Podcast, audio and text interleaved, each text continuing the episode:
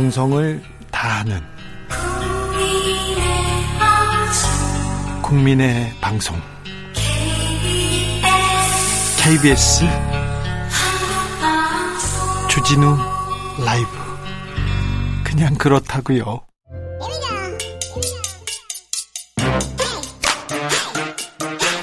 뉴스를 향한 진지한 고민 기자들의 수다.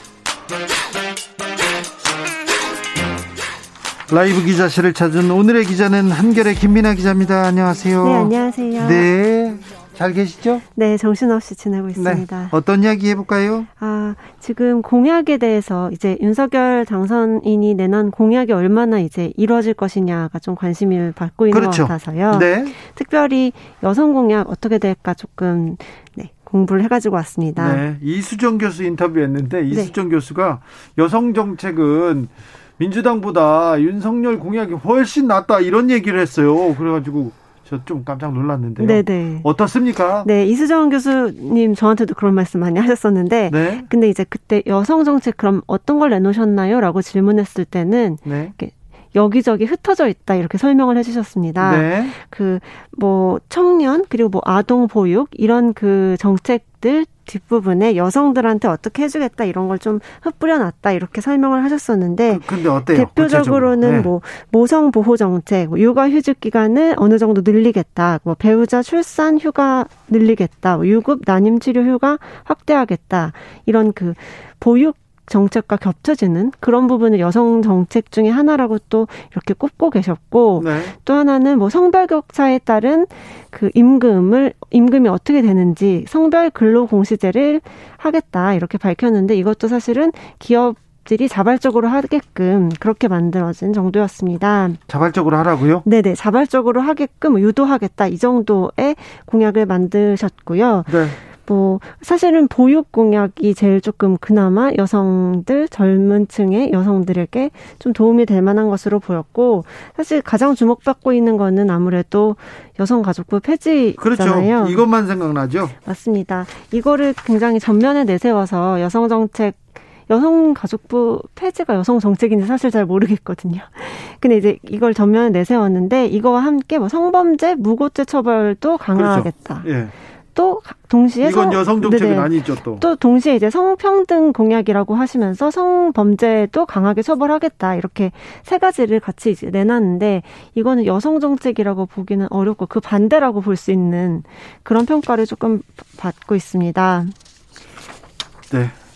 그런데 지금 들었 던데 네. 그럼 여성 정책이 조금 미흡한가요? 여성 정책이라고 딱 이렇게 어느 날 발표한 건 사실 없었고요. 청년 정책 중에 일부를 여성 정책, 또 뭐 보육 정책 중에 일부를 여성 정책이라고 설명은 했고 가장 중심이 됐던 건 여가부 폐지 공약인데요. 네, 그 이번에 인수위에 여성 관련 분과가 만들어지지가 않았습니다.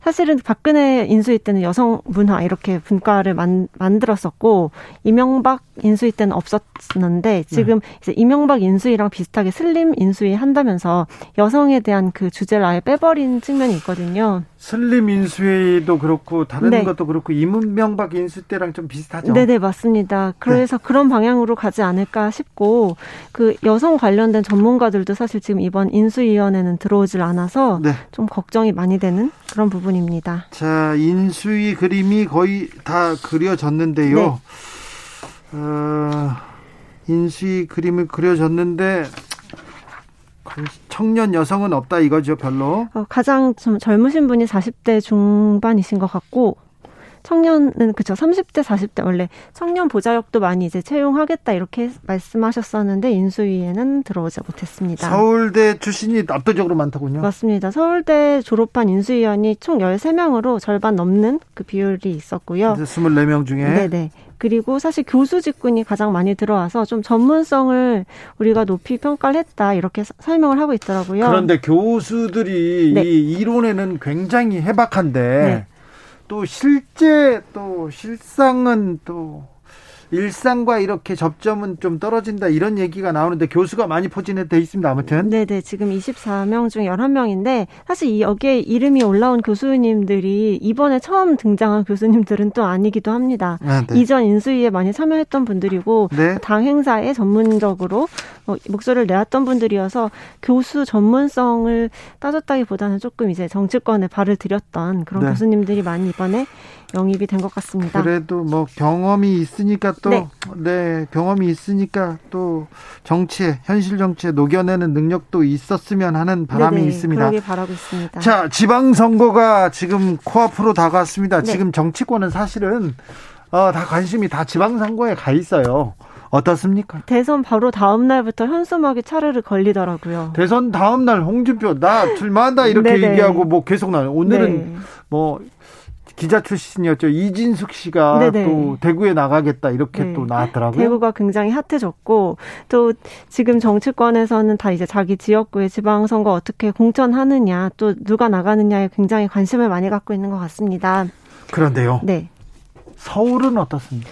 서울은 사실 지금 현역인 오세훈 시장이 그 당선된 지가 1년이 채 안 됐기 때문에 국민의힘 쪽에서 도전하는 사람이 없죠. 네, 일단은 연임을 하겠다라고 의지를 굉장히 표하고 있고요. 국민의힘에서도 마땅히 이제 오세훈 시장과 경쟁하겠다라고 나서는 분은 없는 것 같습니다. 그러게요. 네. 없어요. 왜 나서겠다는 사람이 없는지. 그러게요. 사실 그 사, 지난 4.7 재보궐 때는 굉장히 치열했던 것이 또 서울이었는데요. 나경원 전 의원이 네. 서울이라면 몰라도 그런 얘기는 하셨어요. 네네. 한마디 걸치셨던데 사실 지금이라도 그럼 빨리 이제 손을 들고 경쟁 구도에 들어가셔야 되지 않나.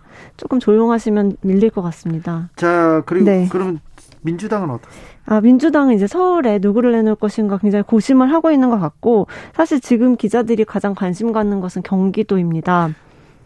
서울에서 지금 네. 민주당도 막 도전하겠다는 사람들이 나서지 않아요. 지금 방금 여기 오셨어요. 네, 박주민 의원. 네네. 음, 박주민 의원 말고는 별로 보이지 않죠. 네네. 좀 유력하게 나가시게 될 것 같은데, 그쵸.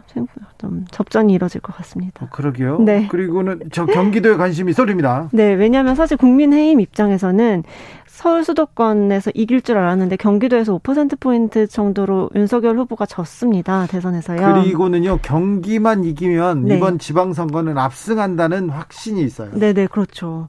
또 이재명의 경기도라는 그런 이미지가 있기 때문에 국민의힘으로서는 탈환하고 싶어 하는 그곳이 바로 경기도입니다.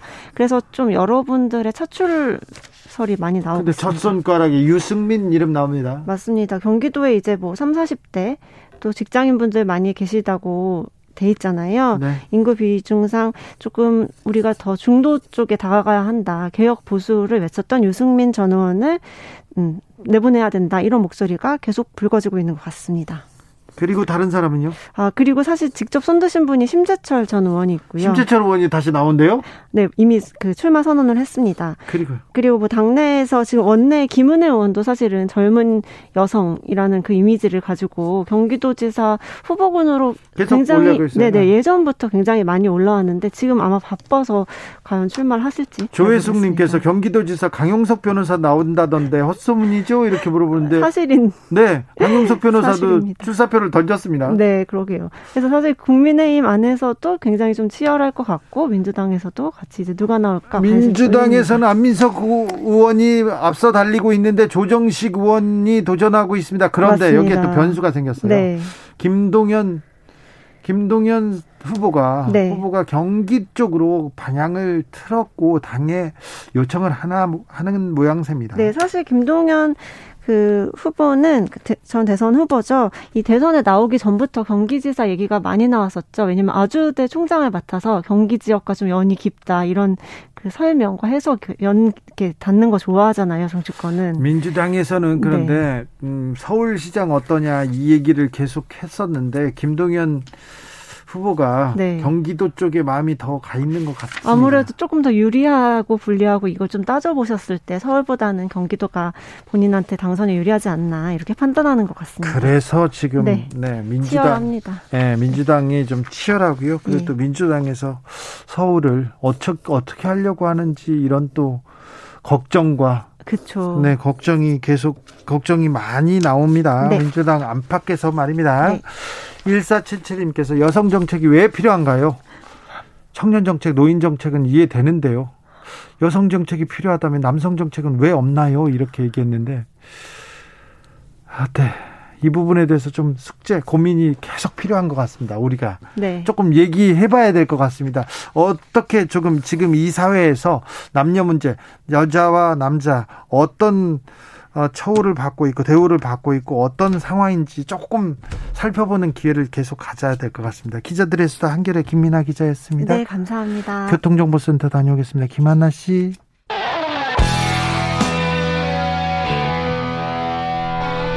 스치기만 해도 똑똑해진다. 드라이브 스루 시사 주진우 라이브.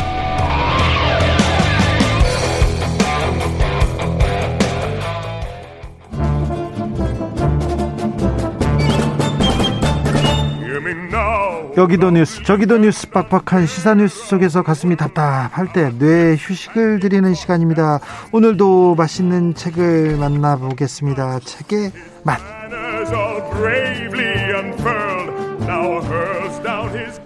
김갑수 평론가 어서 오세요. 네, 안녕하세요. 정선태 국민대 교수님 어서 오세요. 네, 안녕하세요. 네.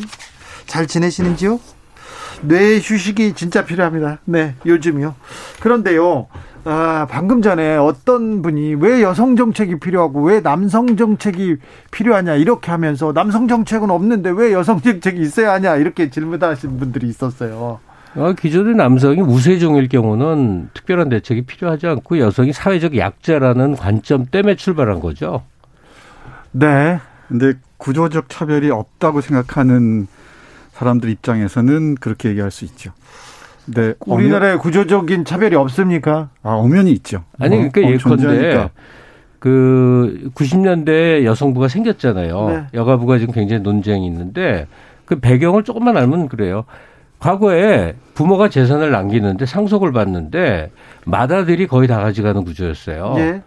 또 호주제라는 것 때문에 호주를 하여튼 그런 거를 바꾸려고 법적 제도적 정비를 하느라고 여, 성부가 생겼던 거고 네. 그 이후에는 한부모 가정 많이 생기고 다문화 가정 늘어나면서 그 역할을 맡았던 그러니까 무슨 그 시대적 필요에 의해서 생겨나는 거죠. 네. 어, 탤런트 최진실 씨가 숨졌는데요. 음. 숨졌는데 어, 최진실 씨는 부자였죠. 재산이 이만큼 있었는데 그 재산이 헤어진 이혼한 전 남편한테 다 가는 거예요. 다 가는 거예요. 음, 음. 어쨌거나 그래가지고 이게 어떻게 된 일인지 그때 이제 호주제 문제하고 이렇게 친권 문제를 다시 다, 다 나눠 그 다뤄서 고민하고 토론해서 그때 친권법을 좀 조정했어요. 그리고 어 가정을 버리거나 가족을 버리고 나간 사람들일 경우는 그 어, 재산에 대한 책임도 책임, 이나 권리도 받지 않는 걸로 이런 걸로 좀 바뀌었는데 아무튼 요즘은 여성 상위 시대인데 무슨 차별이냐 이렇게 말씀하시는 분들이 많고요. 이번 대선 계기로 이 남성과 여성이 조금 뭐라고 해야 되나 상대편에 서서 이렇게 자기 얘기를 주장하는 그런 목소리가 커졌습니다. 좀 안타까운 부분인데요. 그렇죠. 그러니까 반패미 반패미 할 때는 여성이 상대적 그 열세인 그 사회적 지위는 이제 그렇지 않다. 네. 어, 오히려 더 우세종이라 하는 그런 데 출발해서요. 이거죠. 우리가 오늘 우석훈 씨 책도 가져왔는데 이 2007년에 88만 원 세대라는 책이 나와서 네. 청년 세대의 대부분이 비정규직 노동자로 전락할 것이다라고 전망했는데 그 말대로 됐거든요. 그래서 거기에 대한 대응이 N4 세대였어요. 청년 네. 세대들이 네. 다 포기하는 쪽으로 간 거예요. 네. 연애도 취업도 다 포기하는 쪽으로. 그 다음에 흐름이 MG라고 요즘 MG 세대, MG 세대 하는 건 뭐냐면 그러한 세상을 만든 부모 세대, 40대, 50대 이들을 조롱하고 멸시하고 혐오하고 배척하는 흐름으로 온 거죠. 그게 지금의 이제 큰 사회 흐름이라고 봐야 될 거예요. 그렇습니다. 포기해서 이제 이 반항으로 이렇게 뒤바뀐 거죠. 김희영님께서 맛 너무 기다렸습니다. 김갑수 평론가님이 정선태 교수님 반갑습니다. 얘기합니다. 오늘 읽을 책은 숲에서 길을 묻다입니다. 숲에서 길을 물어야 됩니까? 네, 그럴 때인 것 같습니다. 네. 마음을 둘 데가 없어서 싸돌아 다니다가 네. 어, 이 책을 읽었습니다. 오래전에 읽었던 책인데 네. 다시 간행이 됐어요. 김용규 선생 네. 책이죠. 네. 이 CEO로 있다가 CEO 자리를 내려놓고 벤처 기업이었죠. 네. 그 회사 내 여우숲이라는 숲을 가꾸면서 책도 쓰고 강연도 하고 있는 숲의 철학자로 알려져 있습니다. 네. 한국의 월든. 네. 월드를 꿈꾸는 분이죠. 네. 음, 그 여우숲이라는 곳을 가면은 여우를 기다리는 숲이래요. 네. 어, 그, 그야말로 에, 그 작은 숲 속에 에, 예쁜 집들도 있고요. 네. 그리고 좋은 사람들도 오가면서 공부도 하는 곳입니다. 이 마음을 둘 곳이 없을 때는 이런 책, 특히 이 책은 숲에 관한 책임에도 어, 문장이 모범적이라 할 정도로 깔끔합니다. 예. 그리고 우리가 모르는 이 숲과 나무와 곤충과 짐승들에 관한 유용한 유용한 정보들도 다양하게 얻을 수 있고요. 그리고 여기에 이와 함께 이 인간의 삶의 지혜를 숲에서 어, 배울 수도 있습니다. 이 여러 가지로 요즘 같은 때 네. 힘을 얻기에 좋은 책이 아닌가 싶어서 골랐습니다. 태어난다는 건 뭔가, 생명이라는 건 뭔가, 성장한다는 건 뭔가, 그리고 존재한다는 건, 사는 건 뭔가, 이렇게 계속해서 질문을 던지죠. 그렇습니다. 이 네 가지가 핵심입니다. 말씀하신 대로 태어나고, 성장하고, 나로서 살고, 그리고 돌아가고. 네. 그리고 이 책의 한 문장이 딱 저에게 에, 다가왔는데요.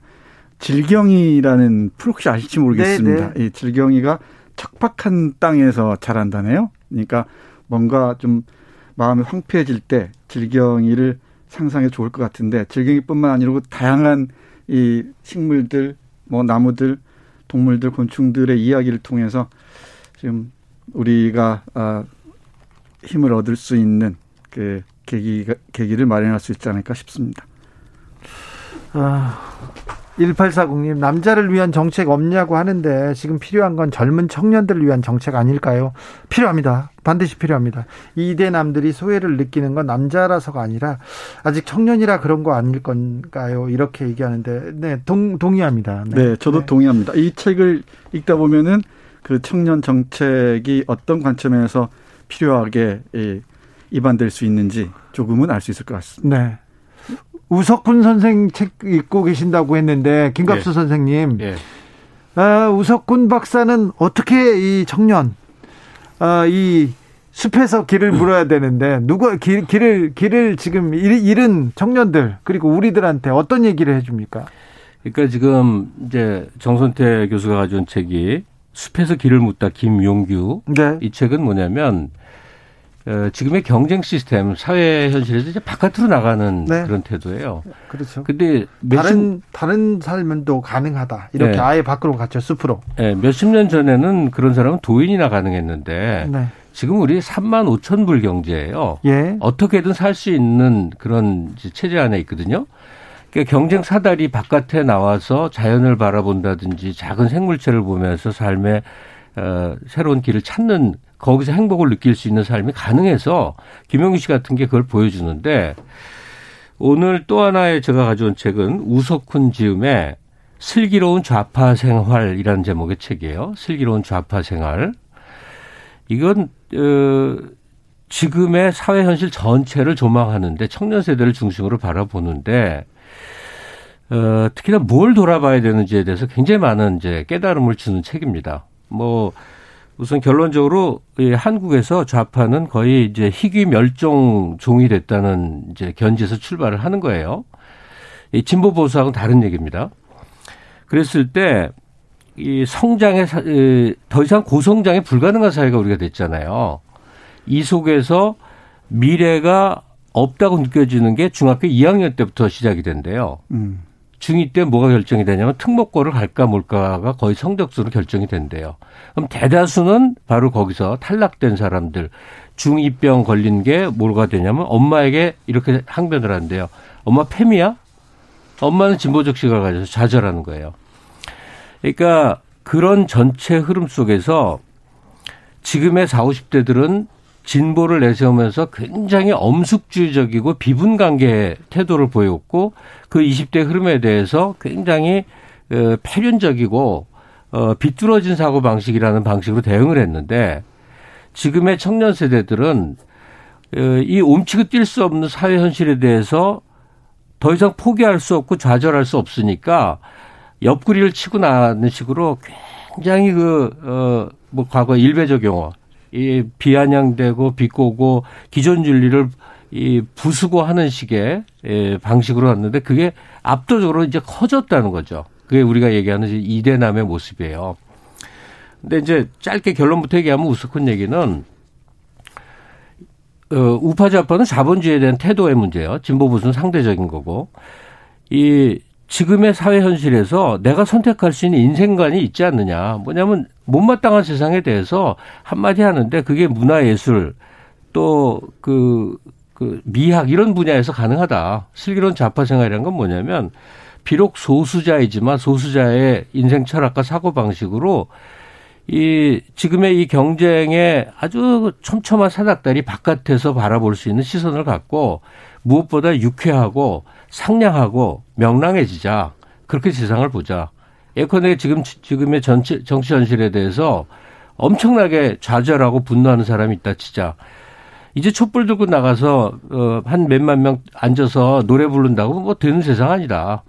그러니까 어, 우석훈 씨가 말하는 슬기로운 좌파 생활이라는 거는 뭐 생태적 문제도 있고 문화예술에 대한 태도도 있고 이런 등등의 측면에서 사회 현실을 좀 비판적이고 거리감을 두고 바라보는 삶의 태도를 네. 무지하게 유머러스하게 써놓은 책입니다. 수팩에 길을 물어야 될 것 같습니다. 네, 너무 길어졌네. 그렇습니다. 그 금방 말씀하신 문제들에 대한 뭐 해결의 방향, 큰 네. 방향 같은 게 이 책에 거의 나와 있는 것 같아요. 그 어떻게 해요? 예를 들면 이런 문장 보시죠. 네. 학교나 학원 혹은 어떤 유사한 조직을 통해서 획득하는 지식과 기술만으로 만으로는 더 이상 삶의 미래를 담보할 수 없습니다. 네. 그러므로 이제 균형을 찾아야 합니다.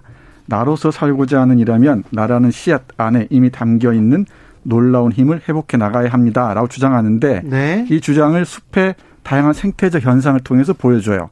물론 숲의 생태적 현상과 인간 사회의 현상이 뭐, 뭐 동시에 예, 똑같이 얘기할 수는 없겠지만은 하나 힌트를 얻을 수 있, 지 않겠습니까? 네. 경쟁도 누군가를 죽이고 짓밟는 경쟁이 아니고 상생하는 공정이 가, 어, 경쟁이 가능하죠. 그게 생명의 하나의 큰 거대한 원리일 수도 있으니까 어, 우리 사회가 안고 있는 청년 문제나 이런 다양한 문제들을 좀 더 거시적인 맥락에서 숲의 생태를 상상하면서 고민해 보는 것도 좋을 것 같습니다. 어, 이, 나, 나로서 살고자 하는 사람이라면 길을 잃을까 두려워할 이유가 없습니다. 음, 네. 생명 모드는 언제나 길을 잃음으로써 자신의 진정한 길을 찾기 때문입니다. 헨리 데이비소로 말처럼 길을 잃어보기 전에는 다시 말해서 세상을 잃어버리기 전에는 자기 자신을 찾아내지도 자신이 지금 서 있는 위치와 자신이 맺고 있는 무한한 관계를 깨닫지도 못하는 것이 삶이기 때문입니다. 음. 그런데요, 선생님들한테 질문이 있어요. 아, 너, 마, 만약에 실현당했다. 음. 낙담했다. 그게 낙담했다. 그래가지고 내가 너무 슬퍼. 그래서 문자가 들어오지도 않아요. 한 줄들을 읽을 수도 없다. 그럴 때는 어떻게 해야 됩니까? 글쎄요. 네. 네. 스펙의 길을 어떻게 물어야 됩니까? 네. 그럼 저한테 물으신다면 네. 저는 그냥 하염없이 싸돌아다닐 것 같습니다. 싸돌아다닌다. 네. 김갑수 평론가님. 아니 그게 답이네요. 국면을 바꾸는 거죠. 그래요? 좌절감 속에 도저히 어떻게 헤어나올 수 없으면요. 네. 몸을 이동하는 게 우선 순이에요. 몸을 써라. 어, 이, 뭐 여행을 간다든지 네. 여행이 어려워도 막 싸돌아다니면 신체적인 그 압박에 의해서 생각이 많이 변화가 돼요. 그 네. 제가 오랫동안 끊었던 혈압약을 다시 먹기 시작했고요. 며칠 동안 그러면서 하루 2만 보씩 걸어요. 네. 선생님. 그리고는 책을 읽으시죠, 선생님은. 네. 조금씩 읽죠. 이럴 때는 좀 두꺼운 책을 읽기 시작하시죠. 어, 가능하면은 이 무협지 가까운 책. 아, 최근에 읽은 게 살인의 창색이라는 어, 이 훌리온 나버로라는 스페인 작가가 쓴 아주 재미있는 책인데 네. 소설도 수준이 있습니다만은 그런 책들 다른 생각을 못하게 하는 흡입력이 있는 책들 있죠. 네. 아, 그, 런 책들을 에, 고르는 편입니다. 김갑수 평론가님은 이 저, 책을 읽고 있습니까? 네, 저는 강아지와의 산책 시간이 두 배로 늘어났는데 네. 슬기로운 자파 생활이 굉장히 재밌는데 조금만 좀 읽어드릴까요? 네. 네. 우석훈저의 슬기로운 좌파 생활의 한 부분입니다. 어, 내가 어떻게 살아야 할지, 누구와 얘기할지 생각해 본다. 나는 영광을 구하는 삶을 살 것 같지도 않고 떼돈을 벌기 위해 열심히 살지도 않을 거다. 그런 거 할 줄도 모르고 별로 할 마음도 없다. 그러면 우리 사회는 진보할까? 진보라는 개념 자체가 불분명한 데다가 고도 성장이 어려워진 시점에 이를 제어하기 위한 적절한 정책 프로그램을 제시하는데 실패했다. 진보는 적당한 경제 성장률 속에서는 이념으로 작동하겠지만 이 성장률이 내려가면서 한국 사회는 성과가 나지 않으면서 점점 경쟁이 많아지는 형태로 갈 것이다. 그래서 20대는 전 세대보다 가난하지만 더욱 보수적으로 지금 10대는 그보다 더 가난하지만 더더욱 보수로 갈 확률이 높다. 그리고 수많은 보통의 남자들은 여자들만 욕하면서 젠더라는 창구가 열어낸 극우파의 길로 갈 것이다. 퇴행적이지만 그걸 퇴행적이라고 말하면 사회적으로 매장당하는 시대가 앞으로 10여 년간 펼쳐질 것이다. 음. 뭐 이런, 얘기를 쭉 펼쳐 나갔는데 이건 요번 대선하고는 좀 관계 없이 쓰여진 책이에요. 네. 사회 현실 전반적인 이제 흐름인데 어, 우석근 씨도 이제 대학 교수니까 학생들을 많이 접했을 텐데, 4, 50대, 뭐, 저같이, 저같이 60대 초반까지를 포함해서 한때 자신이 옳았다고 믿었던 것이 너무 강해갔고요. 이 젊은 세대 동향에 대해서 무시하거나 어 굉장히 그 눈을 감았던 게 아닌가 하는 몰라서 그래 그렇게 네. 생각하는 사람들도 많이 많이 깨닫게 있죠. 그런데 사회적 분위기랄까요? 기운을 예, 생각해 보면 그렇습니다. 이 전 또 감정의 문제이기도 한데 어 어떤 세대든 뭐 이 젠더 문제든 아니면 남녀 남녀 문 다양한 관점에서 볼 때 증오나 혐오 또는 이 분열을 정치적 자산으로 삼는 그 사회적인 분위기 이건 대단히 유용하다고 생각해요. 그렇죠. 어. 네. 그건 안 됩니다. 네. 그래서 이 다양한 어 관점에서 사회적으로 어, 이 상생하고 연대할 가능성들을 계속 보여줘야지 이 혐오와 분열, 혐오와 증오를 증오란 감정을 동원해서 조직하고 그걸 정치화하는 그 태도에 대한 비판이 다양한 관점에서 이루어져야 돼. 특히 언론. 네. 저는 언론이 심각한 위기에 처해 있다 생각하는 쪽입니다. 네.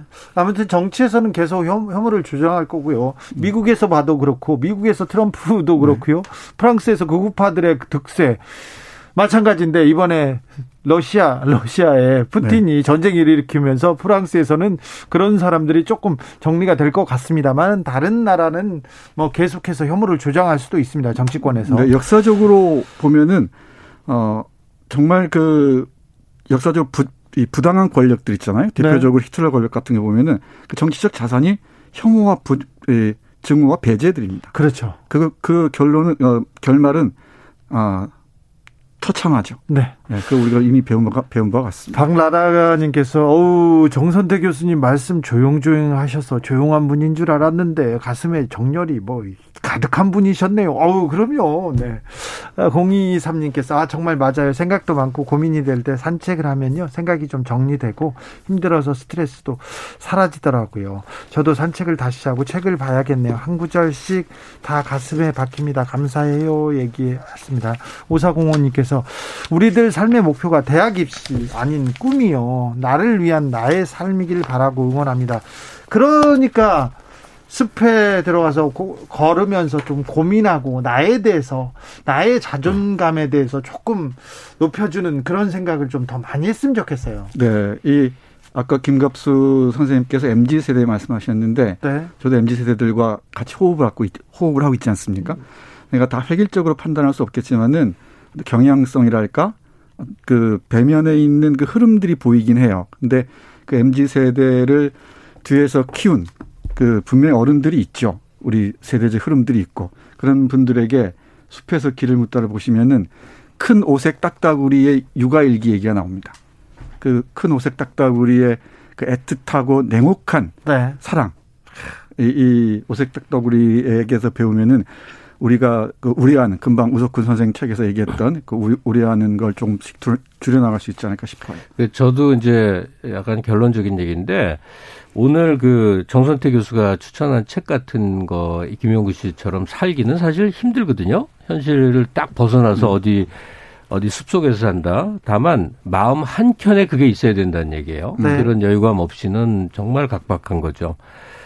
그러면서 또 하나 그러니까 이 숲에서 길을 묻다의 저자와 같은 자연 친화적인 여유로운 마음 한 하나와 더불어서 또 하나는 과거에 비분 관계형으로 정의, 올바름 이런 선택 대신에 그걸 채우는 유쾌함, 발랄함, 유머, 툭 쏘는 네. 어, 냉소와 유머 이런 개인으로서의 자각 있죠. 집단적 사고 말고 네. 이런 그, 이 생각의 이제 전환이 상당히 이제 필요한 시대가 되지 않았나 생각이 네. 듭니다. 윤기금님께서 구조적 차별이 없어지길 서로 주장들을 나열해 보여주고 토론해 볼 필요가 있고요. 공감과 이해로 결론 나면 네, 좋겠습니다. 네, 맞습니다. 네, 좀 지금 고민하고 토론할 때가 된 것 같습니다. 네. 927님께서 우리 어렸을 때 왜 남자만 군대 가냐고 불공평하다면서 그럼 여자는 왜 우리만 애를 낳냐 하면서 싸웠잖아요. 서로의 차이 입장 이해하려는 노력을 해야 한다는 교육이 어렸을 때부터 돼야 됩니다. 이렇게 얘기합니다. 김수현님은 책 속에 길이 있다. 접지 말고 펴자 이렇게 얘기합니다. 그렇죠? 네, 맞습니다. 이럴 땐 책을 읽어야죠. 네. 그리고 실제로 우리 젊은이들하고 얘기를 해보면은 네. 차이가 많이 좁아지, 좁아집니다. 서로 공감하게 되고요. 그렇습니까? 네. 김용규 작가의 숲에서 길을 묻다 그리고 오석훈 작가의 슬기로운 좌파 생활 등을 같이 읽었습니다. 네. 김갑수 평론가 정선태 교수님 오늘도 감사했습니다. 네, 네 고맙습니다. 네. 주진우 라이브 여기서 인사드리겠습니다. 돌발 퀴즈의 정답은 동백이었습니다. 아이유, 헬리, 조연아가 부른 길 들으면서 저는 여기서 물러나겠습니다. 내일 오후 5시 5분에 돌아옵니다. 지금까지 주진우였습니다. 정해져 있는지 아니면 자기 곁에